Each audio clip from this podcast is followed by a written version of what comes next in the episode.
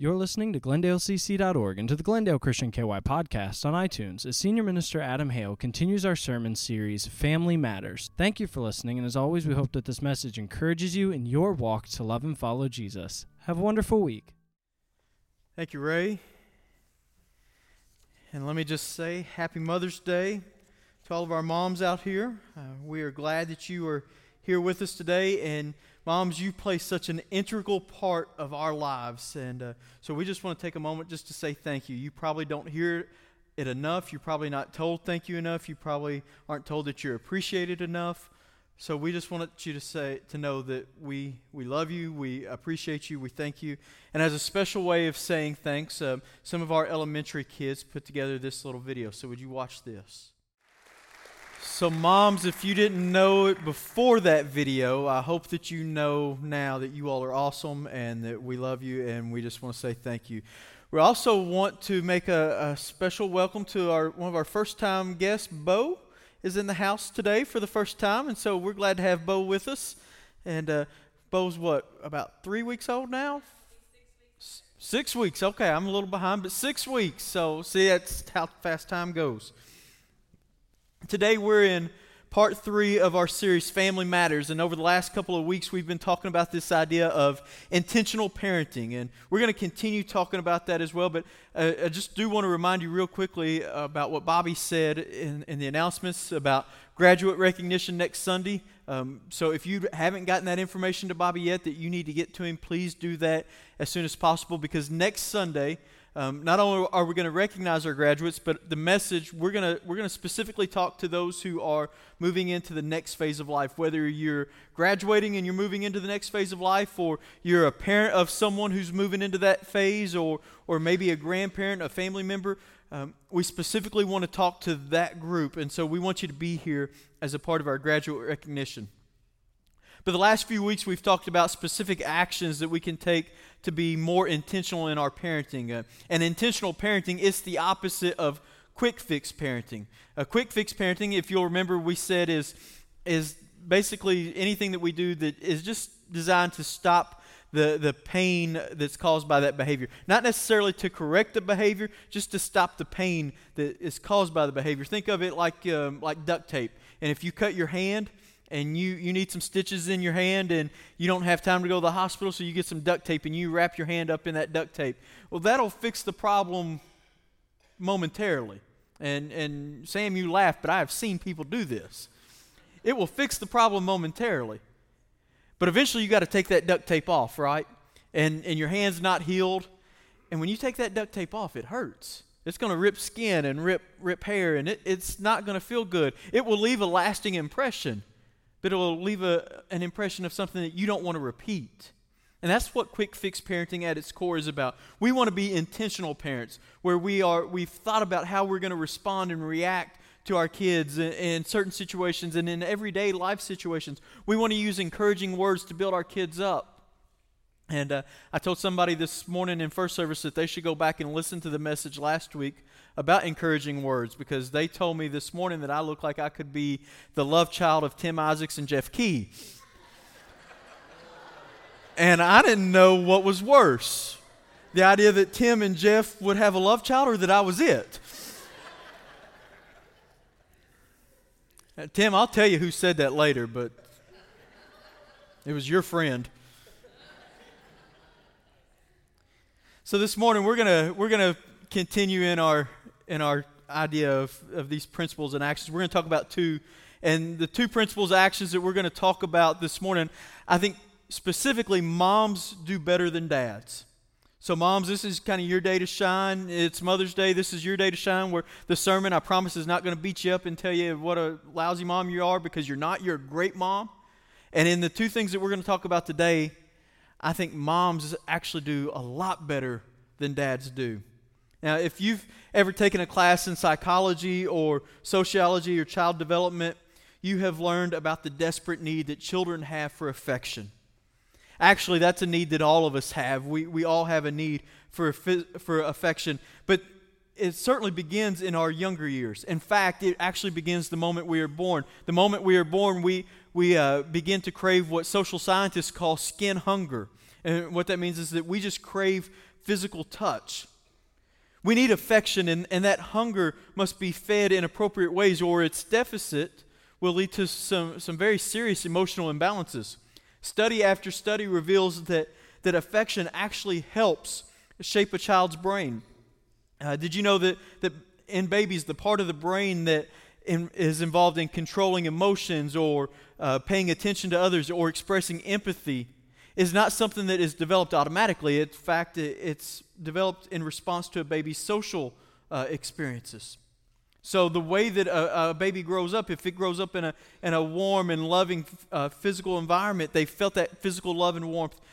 They, those babies, as they get older, they show uh, higher self-esteem, better communication, uh, and fewer psychological and behavioral problems. On the flip side of that, uh, insufficient affection can lead to feelings of alienation and hostility and lower self-esteem and aggression and, and can cause some antisocial and very risky behaviors. Now, the good news is that most of us love to snuggle our babies. Most parents love to snuggle their babies. Even as they move into a toddler age, we're still good about, about you know, hugging on them and, and those kind of things. Um, I've witnessed this a couple times this morning. Um, in first service, Uh, we had a, a very small baby, just a couple of weeks old, brought in, and as soon as the, the mom walked in the door, all these women, I, I, I hesitate to call them vultures, but that's kind of what it reminded me of. They just flocked to her, and like they were trying to see who was going to hold the baby. I've noticed this morning over here that kind of the same thing's going on. There's who's going to hold the babies, right? That's that's okay. That's a good thing, because babies need that that physical affection.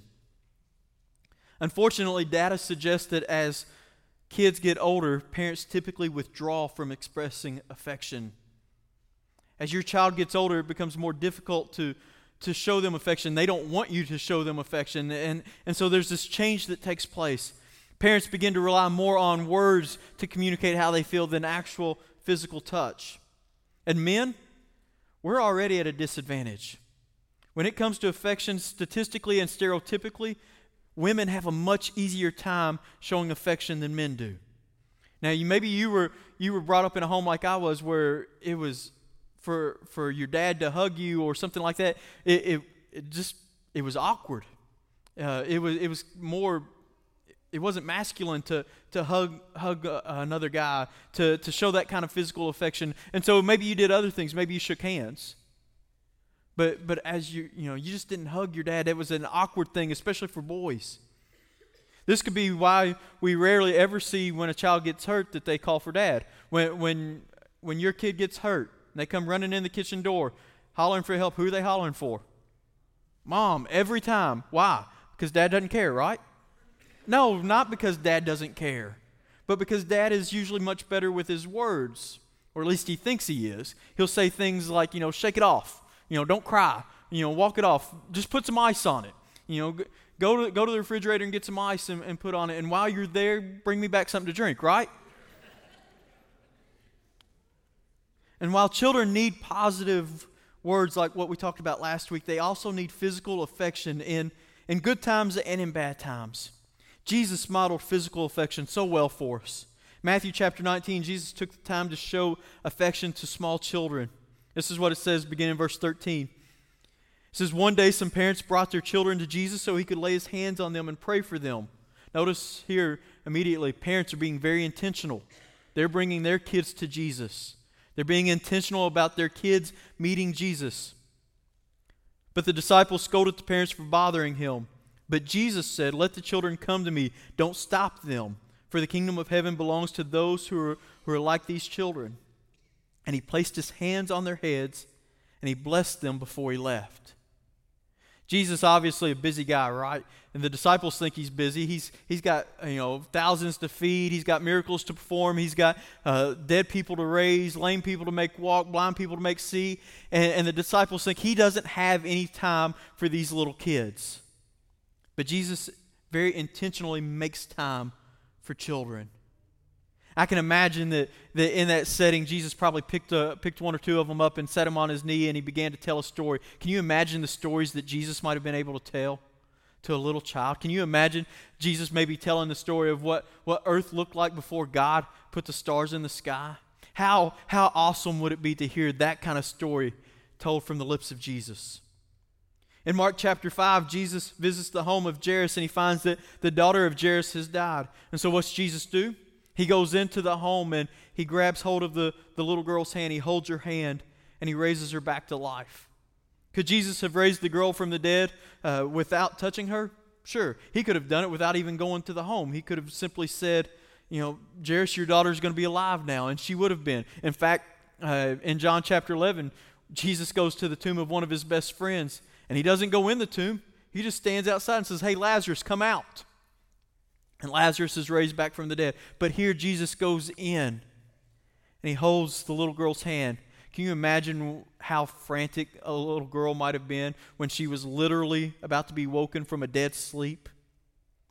And how there might not have been anybody there. How, how confused and, and upsetting that might have been. And yet Jesus, knowing this, goes in and he holds her hand so that as soon as she's brought back to life, as soon as she comes out of this dead sleep, she's immediately met by the calming presence of Jesus.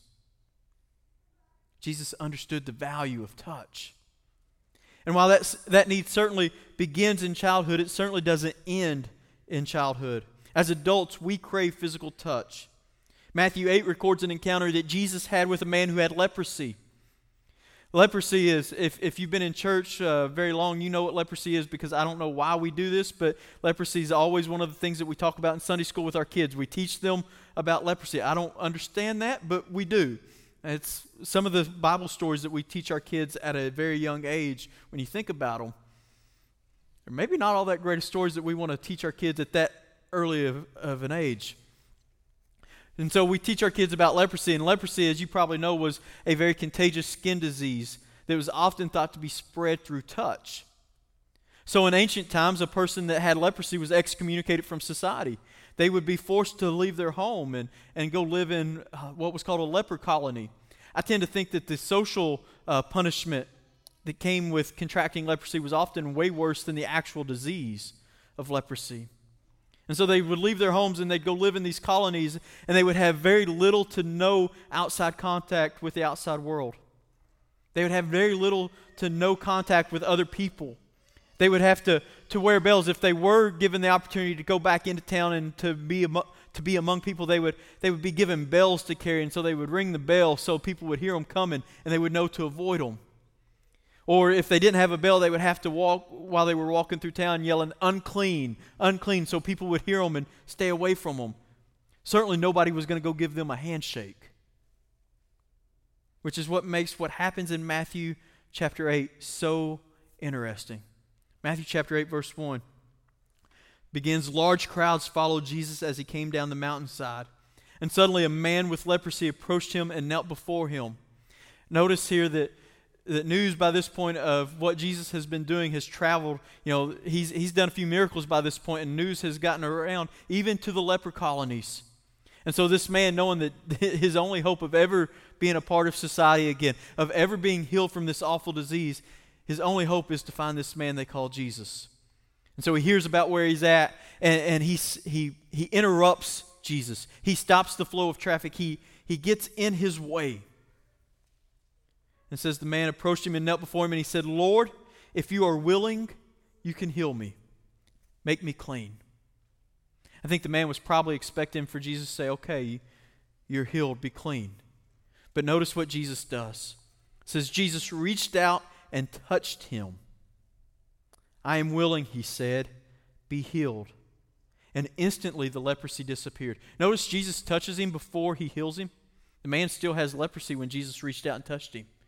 The man was, was contagious still at this point. And Jesus, knowing the value of touch, knowing that this man hadn't had a hug, hadn't had a handshake, not a pat on the back in a very long time, reached out and touched him and said, be healed. Jesus understood the value of touch.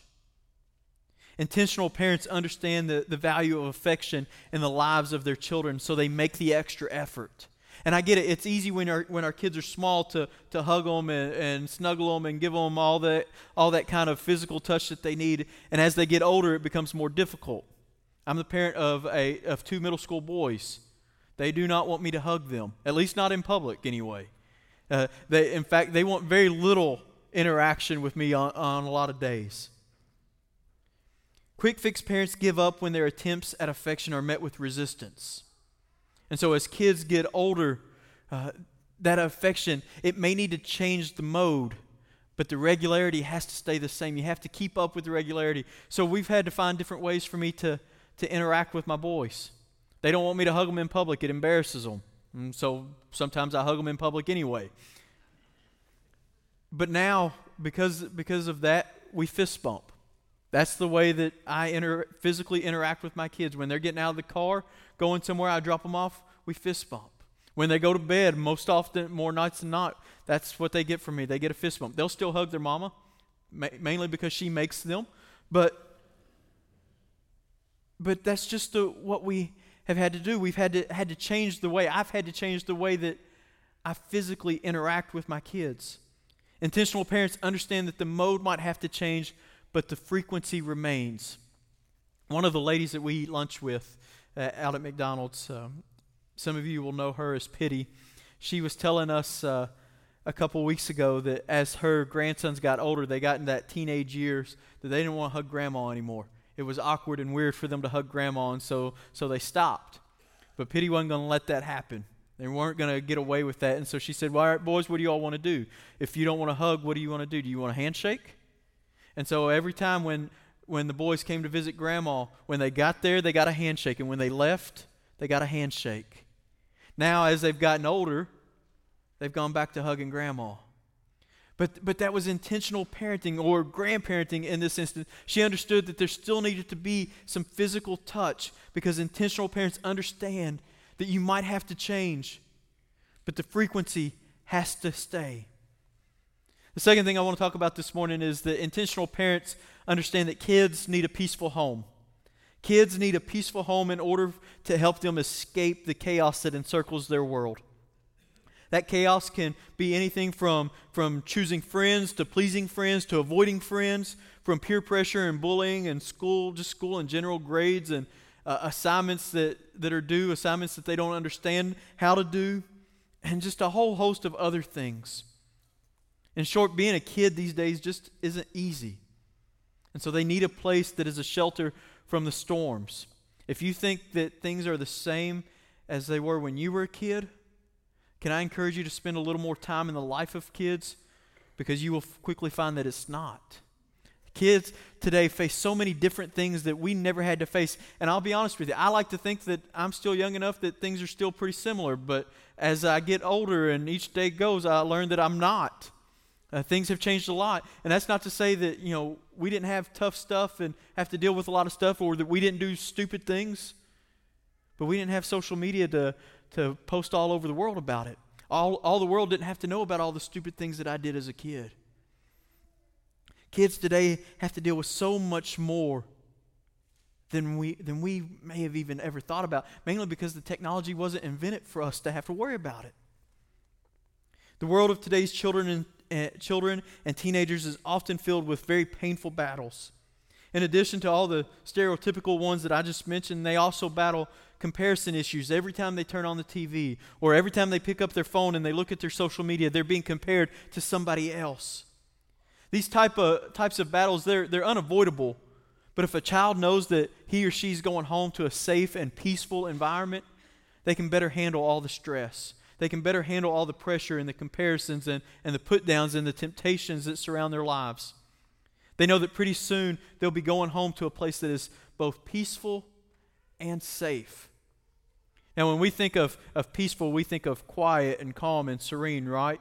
Well, a peaceful home is probably none of those things, because if you have kids, a peaceful home is not quiet.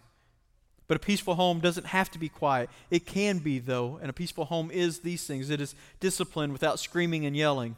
It's an environment that is welcoming to friends. I, I love that my kids' friends want to come over to our house and hang out. I love that. It may, means our house is never quiet and there's never enough food. But, but the kids are there, and they know that they're welcomed.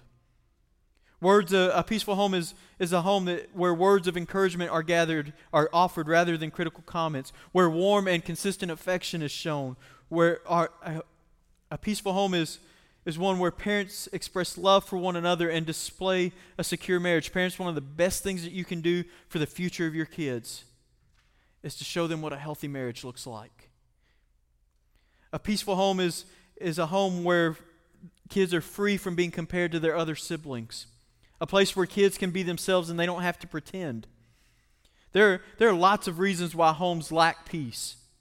It could be for a number of reasons. Maybe it could be because of marriage issues between mom and dad, and, and kids pick up on those things. They sense those things, and it creates pressure and, and, and anxiety and stress. It could be because of some external issues, maybe uh, a job that's going for mom and dad that's not going too well, or maybe the lack of a job.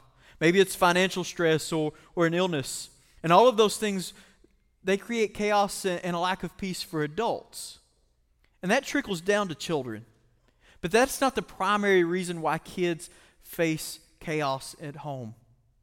You want to know what causes a lack of peace for kids in the home? Studies show that one of the greatest stressors, one of the greatest stressors in the life of a child at home is the fear of not being accepted. At home. The fear of not being accepted. Not at school, not in their social circles, but at home. That's heartbreaking that kids would fear that they wouldn't be accepted at home. Intentional parents are very purposeful in communicating acceptance to each of their kids, to all of their children. Now, your kids may be very different from one another. Mine are. You might have a, a mini-me for you, and your spouse might have a mini-me, and, and then you might have a child where you just go, I don't know whose parents they, they belong to because I don't recognize this kid. But throughout the various stages of, of a kid's life, they will battle the question, am I accept? Am I going to be accepted here? Am I going to be accepted here? That question, it will, it will be the question that they ask growing up, and it'll be the question that moves with them into adulthood. It'll be the question that they ask when, when they get into high school. Am I going to be accepted in, in this social circle? Am I going to be accepted at my job? Am I going to be accepted anywhere? And guess what, church? They're asking that question about here as well. They're asking, am I going to be accepted at church? Intentional parents and intentional churches must wisely an- allow and nurture children to become who God created them to be. Not necessarily who we think they ought to be or who we want them to be, but who God created them to be. You may or may not have a future professional athlete on your hands, or maybe a f- famous musician or actor. Uh, your child just may not grow up to be one of those like you always wanted them to. You may need to let go of some of your own dreams and, and stop pushing your children to be who you want them to be, and instead accept them and appreciate them for being the people who God has created them with their own, with their own uniqueness and with their own giftedness. Even if those gifts don't match your hopes and dreams. And let me say something about this from a different perspective. I want, I want to stop being Adam the preacher for a moment and be Adam the sports official. For the last seventeen years, I've been refereeing high school baseball and basketball. And over the, those seventeen years, I have seen literally thousands of kids play a great game. And out of all of the kids that I've ever seen, you want to know how many how many of those kids I have seen move on to play at a professional level? In basketball, one. And she played about a year and a half in the women's N B A league. And in, at the baseball level, two. Two out of literally thousands of kids. And they never made it above the minor league level. All I'm saying is that while, yeah, sports may be great and they're important, and I love sports. Don't get me wrong on that. I love sports. But as parents, we've got to nurture things that have eternal value. We've got to build things that have eternal value. And, and realistically, things that are going to have future value. Yeah, your kid may get their education paid for through sports, and, and if they do, great. But after that, what, what's it going to do for them? Let's nurture things that have, have realistic future value and eternal value. The point, the point that I'm trying to make is in all of this is that children need to be accepted by their parents, not have their parents try to live through them. I've seen it far too many ball fields and far too many basketball courts where mom and dad try to push their dream through their kid because it didn't happen for them. Let's don't do that. Let's nurture things of eternal value. You need to accept your, your kids because you are the most important people in their lives. There's nobody more important in the life of, of a child than their parents. And so they need to know that they are accepted from you. Acceptance builds confidence, and because of that, they'll take greater risk at things that they love and possibly find greater success there. Acceptance in your home is an instrumental action in having peaceful homes. If you want to have a peaceful home, you have to accept your kids. So why is this so difficult sometimes? Why why is this such a difficult thing? Because when you hear this, it sounds like, okay, yeah, that, that's common sense, right? This is something that everybody should do or is doing, but it's not.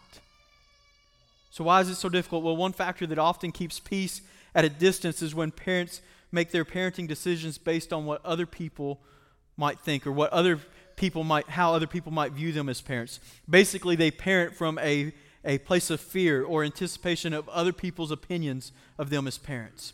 And that's called performance parenting, and it quenches any movement toward peace.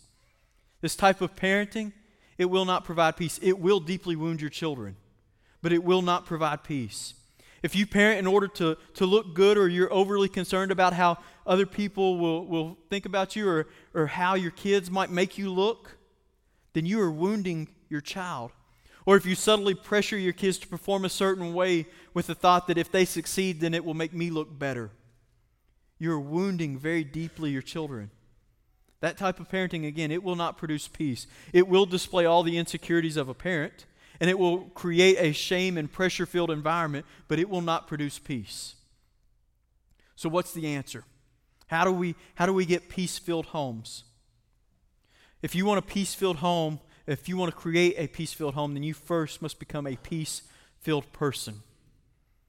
The biblical word for peace is often translated as an absence of war. To live as a peace-filled person means that you aren't at war. You're not at war with God. You're not at war with others. You're not at war with yourself. That's the essence of peace. And I get it. Maybe war might seem like too strong of a word. Maybe, maybe it is. But the Bible teaches that because of our sinful nature, we are separated from God. And sin is another way of just saying that we choose to do things our own way instead of God's way. And when we choose to do things our way, we become separated from God. When we do things our way, it's like we go to war against God. The good news is that God has made a way for that war to be won. It required Jesus to, to die on the cross and to, to pay for our sins, a price for our sin that we could not on our own pay. But because of what Jesus did on the cross, we can have a personal relationship with God. Notice what Paul writes in Colossians one twenty. He says, "And through him," being Jesus, "God reconciled everything to himself. He," being God, "made peace with everything in heaven and on earth by means of Christ's blood on the cross." You know why that's important? Because we are on earth. God made peace with everything in heaven and on earth, and we are on earth. And if you've never settled the relationship between you and God, can, can I just encourage you to investigate the, the claims of Jesus? Can I just encourage you to investigate uh, the promise that Jesus makes about bringing you peace? I'm not saying that you have to believe anything right now. I'm not. I'm not even. We're not even to that point. Could you, could you just investigate it? Just look for yourself, and see if the promise that uh, of peace that Jesus offers is true or not. Because if you want peace in your home, you first need peace in your heart. One of the great biblical promises connected to having a personal relationship with God is, is the promise of His presence. And that gift uh, that pre- gift of His presence, it arrives through the Holy Spirit. And it's one of the results of, of the Holy Spirit living in our life is peace. Uh, Paul writes in Galatians that the fruit of the Spirit, one of them is peace. He also writes in Romans chapter eight, verse six, he says, "But letting the Holy Spirit control your minds leads to life and peace." With God's presence in our lives, we can count on Him to help us transform our quick fix parenting into intentional parenting. Because of the power and the presence of Jesus and the Holy Spirit, you have the potential to have peace within and peace with others and peace with God. And ultimately, you can become the initiator of peace within your home. Your kids need a peaceful home. Your kids need that physical affection and that peaceful home. It starts with your heart. Women, I think you all do a great job. You all are fantastic ladies. You all are fantastic moms. And and this may be an area where you all just, you're you're above and beyond. Men, this is an area that at least I know for me that I often struggle in. And I think for most men, this is an area where we struggle in. So let me encourage you to be intentional about loving on your kids and your grandkids, even if they don't want you to. Find a different way to. And, and let me encourage you to be intentional about creating a peaceful place where your kids can come to that's safe from all of the outside pressures of the world, because there's plenty of them. The world's full of way too many pressures. The last place that they need that kind of pressure is at home. So let me encourage you to be to be a, a, a parent that makes a home a safe and peaceful place for your kids, where they know that they're going to be loved on. No matter how old, how old they are, or what they've done, you're going to love them because they're your kids and you're an intentional parent. Let me pray for us. Father God, we love you. And uh, we thank you for the way in which you have modeled these things for us. Thank you for the way in which you have modeled affection and the way in which you have modeled uh, uh, peace. The, the promise that you give us the, of peace that surpasses all knowledge, that surpasses all understanding. Father, we, we long for that kind of peace in our lives and in our homes. Father, we thank you for our kids.